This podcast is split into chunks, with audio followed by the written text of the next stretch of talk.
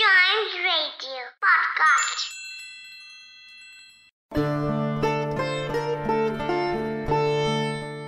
ഏകദന്ത ഗണേശൻ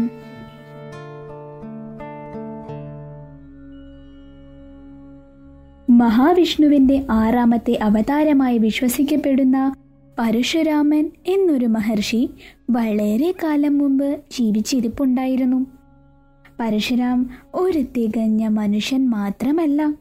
വളരെ നല്ല യോദ്ധാവും കൂടെയായിരുന്നു മഹാദേവന്റെ തപസ്സു ചെയ്ത് അദ്ദേഹം മഹാദേവനിൽ നിന്നും പർസ പോലെ ഒരു ആയുധം കരസ്ഥമാക്കിയിട്ടുണ്ട്.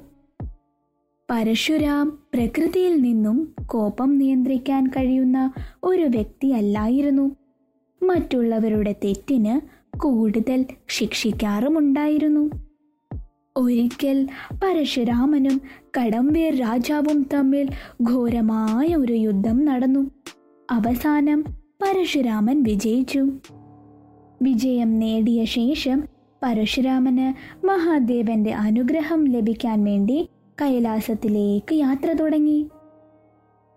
കൈലാസത്തിനടുത്തെത്താനുള്ള വഴിയിൽ നന്ദി ശൃംഖി ജയ വിജയ വീരഭദ്രൻ തുടങ്ങിയ ശിവഭക്തരെ കണ്ടുമുട്ടി. എല്ലാവരും പരശുരാമനെ വണങ്ങി. അദ്ദേഹത്തിന്റെ വരവിന് പിന്നാലെ ഉള്ള കാരണവും തിരക്കി. പരശുരാമൻ ചിരിച്ചുകൊണ്ട് പറഞ്ഞു ആഹാ ഭക്തന് തന്റെ ഭഗവാനെ ആരാധിക്കുന്നതിന് എന്തെങ്കിലും കാരണം ആവശ്യമുണ്ടോ?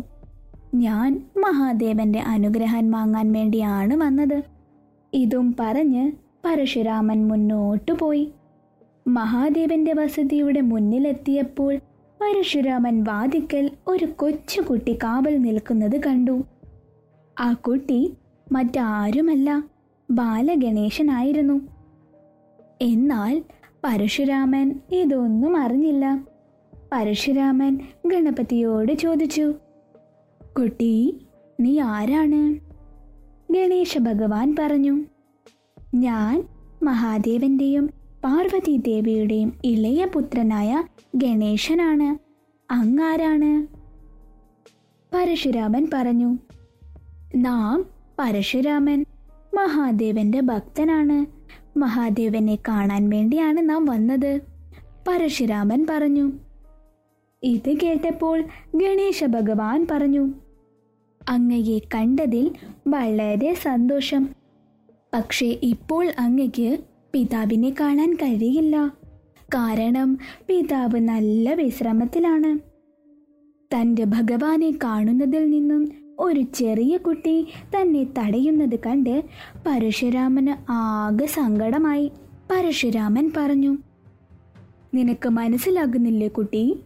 നാം വളരെ ദൂരെ നിന്നാണ് വരുന്നത്.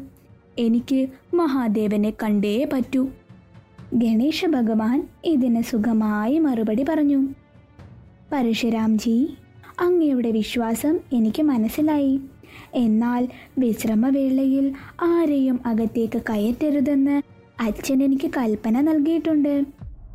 ഇപ്പോൾ പരശുരാമൻ ആകെ ദേഷ്യം വന്നു. അദ്ദേഹം ദേഷ്യത്തോടെ പറഞ്ഞു കുട്ടി ഇപ്പോൾ വഴിയിൽ നിന്ന് മാറൂ.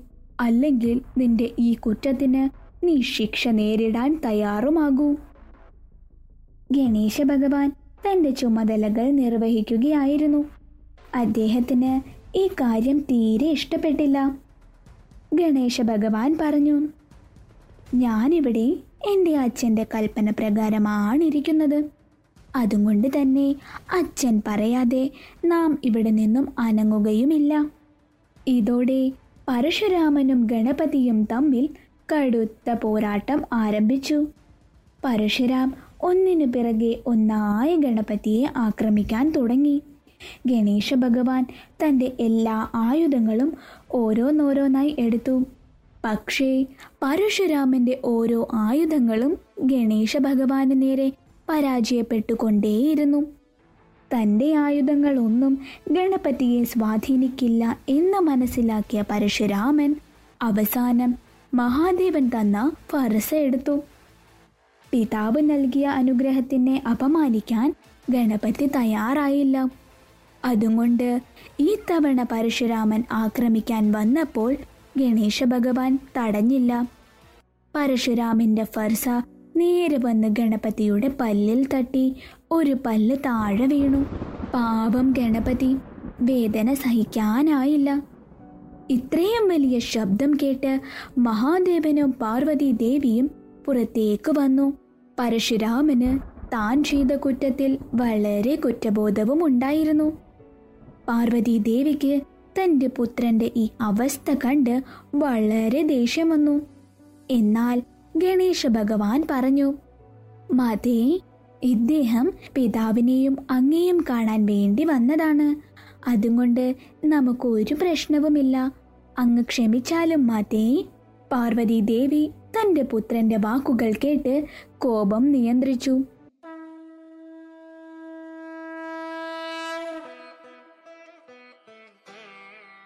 അവസാനം പരശുരാമന് കുറ്റബോധം തോന്നി. അതും കൊണ്ട് മഹാദേവൻ നൽകിയ ആ കോടാലി ഗണപതിക്ക് സമർപ്പിച്ചു. അന്നു തൊട്ട് മഹാഗണപതിക്ക് ഏകദന്തൻ എന്ന പേരും വന്നു.